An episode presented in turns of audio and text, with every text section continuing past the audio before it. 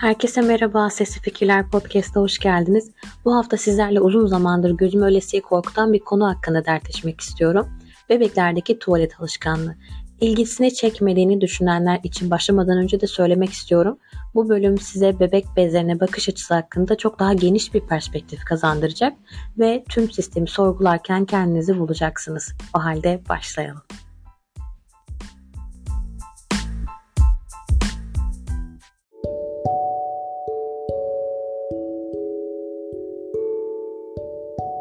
Öncelikle bu konunun korkulu rüyam olduğunu söylemiştim. Tuvalet alışkanlığı bir bebeğe nasıl kazandırılır sorusuna verecek hiçbir yanıtım olmadığını fark ettiğimde yemin ederim dehşete düştüm. Nasıl yapılır, nereye başvurulur, eğitim mi alsam, hangi kitabı okusam aklımda milyon tane soruyla geziyordum. Artı bir de eğitim alsam kimin yöntemine güvenebilirim? Yanlış bir şey yaparsam da travma oluşturursam diye de düşünmeden edemiyordum. Sonra dedim ki kendime Hatice başta bir yerden kendince eleştirerek eleye eleye doğru yolu bulursun. İçgüdülerine güven. Sonra bir kitap siparişi verdim. Adı Tuvalet İletişimi. Evren Bayşengül yazmış.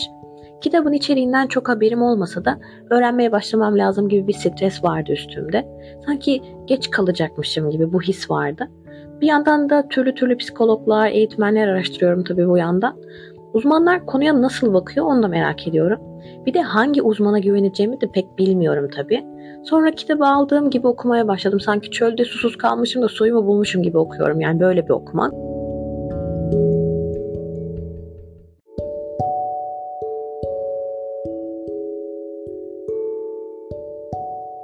Okumaya devam ederken de şunu gördüm. Evet bu süreç önemli ama sakin ve hatta rahat olmak hem anne hem de bebek için en iyisi olacak. Nitekim bebekler stres dedektörleri gibi her şeyi anlıyor ve kopyalayabiliyorlar ve bunun olmasını da asla istemiyordum. Şimdi gelelim yöntemlere. Önce geleneksel yöntem nedir ona bakalım. Tuvalet eğitimi. Buradan başlamak istiyorum. Genellikle bebek 2 yaş civarına geldiğinde 2 yıldır bağlı kaldığı bezinden bir anda ayrılması isteniyor. Ve bu da bebekte strese yol açabiliyor ya da uzun süre büyük tuvaletini tutmakla kabızlık oluşmasına da neden olabiliyor. Her şeyi dengeyle yürütürken gece gündüz beraber olduğu bezini bir anda çıkartıp artık bunu kullanmayacaksın diyerek lazımlık ya da adaptörlü tuvalete tanıştırmak bebekte kaygı da oluşturabiliyormuş. Peki ne yapacağız? Dedim ben de kendime. Bahsettiğim kitap 0-18 aylık bebekler için yazılmış bir rehber niteliğinde ama tuvalet iletişiminde bulunmak için geç zaman yoktur diyor yazar. Yani tuvalet eğitimi ve tuvalet iletişimi iki ayrı kavram. Peki neden 0-18 ay buna bakalım önce.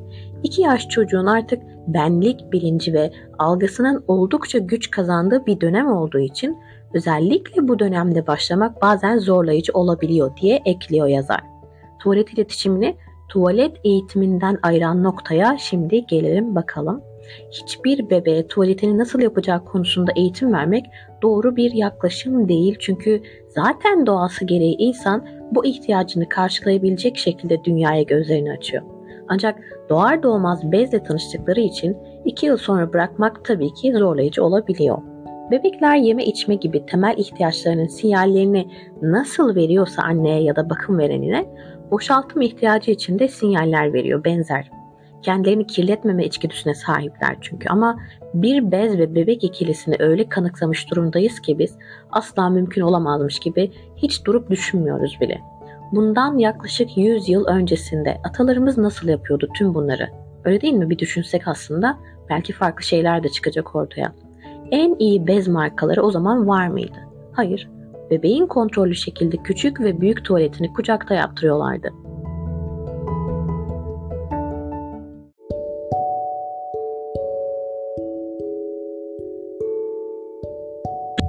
İkinci bir konu da bebekler küçük tuvaletini tutamaz, altına kaçırır yanılgısı. Aksine bebekler aslında biz ne kadar iletişimdeysek, ne kadar kontak halindeysek o kadar çok şeyi anlayabilir ve anlatabilirler. Bebeklerin fizyolojik yapısını inceleyecek olursak idrar boşaltmayla ilgili iki sphincter kasının varlığını görüyoruz. Birisi istemsiz yani bizim kontrolümüzün dışında çalışıyor ve idrarın idrar torbasından idrar yoluna akmasını sağlıyor. Bir diğeri ise istemli yani bizim kontrolümüzde çalışan ve küçük tuvaletimizi yapmak istediğimizde isteğe bağlı olarak gevşetebildiğimiz bir kas. İdrar torbamız yarıdan daha az dolu olduğunda küçük tuvalet ihtiyacı duymaya başlıyoruz. Göz ardı edilirse de idrar torbası yaklaşık 3 kat daha idrar biriktirme kapasitesine sahip olduğu için birikimini yapabiliyor. Ve artık acı vermeye başladığı için de yine ihtiyaç göz ardı edilirse kaçırma denilen olay meydana gelmiş oluyor. İşte bu noktada bebekler aslında doğduklarından itibaren bunları kullanmaya başlayabiliyorlar. Özellikle de kaslarını göz ardı etmezsek. Aksi halde kaslarını kullanmaları için 2 yıl beklemek ve hatta çok daha fazla beklemek zorunda kalabilirler. Şimdi bebek bezi, hijyen endüstrisine bir göz atacağız. Bundan kim ya da kimler karlı çıkıyor? Tabii ki şirket sahipleri. Peki nasıl oldu da bizler bu düzene alıştırıldık? Şimdi ona bir bakalım.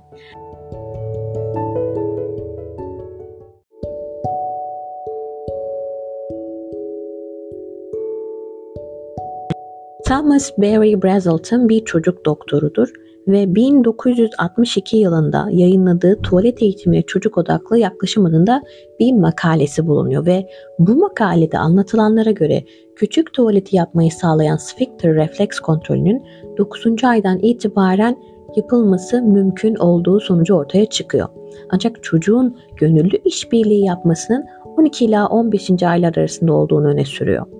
Makaleye bu yönde bir giriş yaparken makalenin sonrasında evrildiği nokta tam tersi yönünde devam ediyor. Brazelton 10 yıl boyunca 1170 çocukla bir araştırma yapmış ve dediğine göre ne kadar erken başlanırsa çocuk o kadar kötü etkileniyormuş. Şimdi bu iki söylem arasında ciddi bir çelişki olduğu aşikar. Nitekim kendisi tuvalet eğitiminde ideal yaşın 2 olduğunu söylüyor ve yine modern bezlerin annelere sağladığı kolaylıklardan dem vurarak devam ediyor. Evet burada çalışan anneler ve babalar var elbette belli ölçüde kolaylık sağladığı yatsınamaz bir gerçek. Ancak bu kitap gerçekten olaylara bakış açımı oldukça genişletti. Nasıl ki bebek açken, uykusu geldiğinde, kucak istediğinde farklı sesler çıkartarak iletişim kuruyorsa, tuvaleti geldiğinde de benzer bir iletişim kurmak mümkün.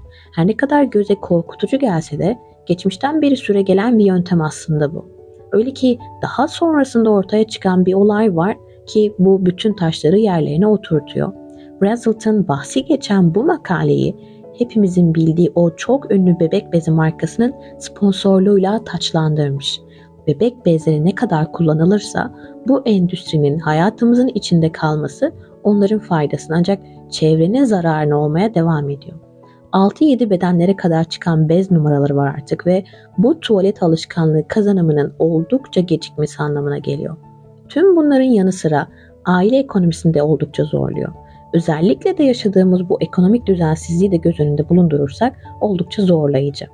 Bu podcast bölümünü yazmamın bir diğer sebebini de sona sakladım. Bundan birkaç ay önce ailece bir yerde yemek yiyorduk ve yan masada da yemek siparişini verip bekleyen iki çocuklu bir aile vardı bir şekilde etkileşime geçmiş bulunduk ve kendilerinin bir anaokulu sahibi olduğu ve eşinin de tırnak içinde tuvalet eğitimcisi olduğunu anlattılar. Ve kadın devam etti. Sizin için zaten çok erken aslında her şey biyolojik düzene göre. Daha 4 yaşına gelene kadar beklemeniz gerekiyor dedi. Bunu duyunca çok şaşırdım ama bir cevap vermedim. Ve tüm bunları henüz bilmememe rağmen söylediği şeylerin ne kadar tutarsız ve bir o kadar da absürt olduğunu zaten farkındaydım. Gelmek istediğim nokta şu. Biz anne babalar çocuklarımızın hijyeni, eğitimi, sağlığı, kısacası her şeyi söz konusu olduğunda en iyisi en güzeli olsun istiyoruz. Fakat gördüğüm, tanık olduğum o ki çocuklar üzerinden başlatılan bir şekilde devam eden koca bir istismar endüstrisi mevcut.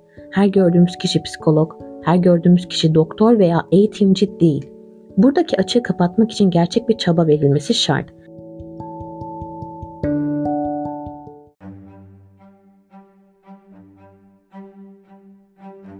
Ben bir psikolog değilim, bir çocuk doktoru da değilim ama bu podcast bölümünü bir anne olarak yazıyorum ve sizlerin de herhangi bir çocukla bağınız olduğunu veya olacağını düşünerek dinlemenizi ve üzerine ciddi bir sorgulama yapmanızı istiyorum. Umarım tüm dünyadaki çocuklar için adil ve sağlıklı bir ortam oluşturabiliriz. Çocuklar bizim geleceğimiz. Biz ne verirsek onlar da o kadarını alacaklar. Sesli Fikirler Podcast Instagram hesabımı takip etmeyi unutmayın. Bir sonraki bölümde görüşene dek hoşçakalın. Thank you.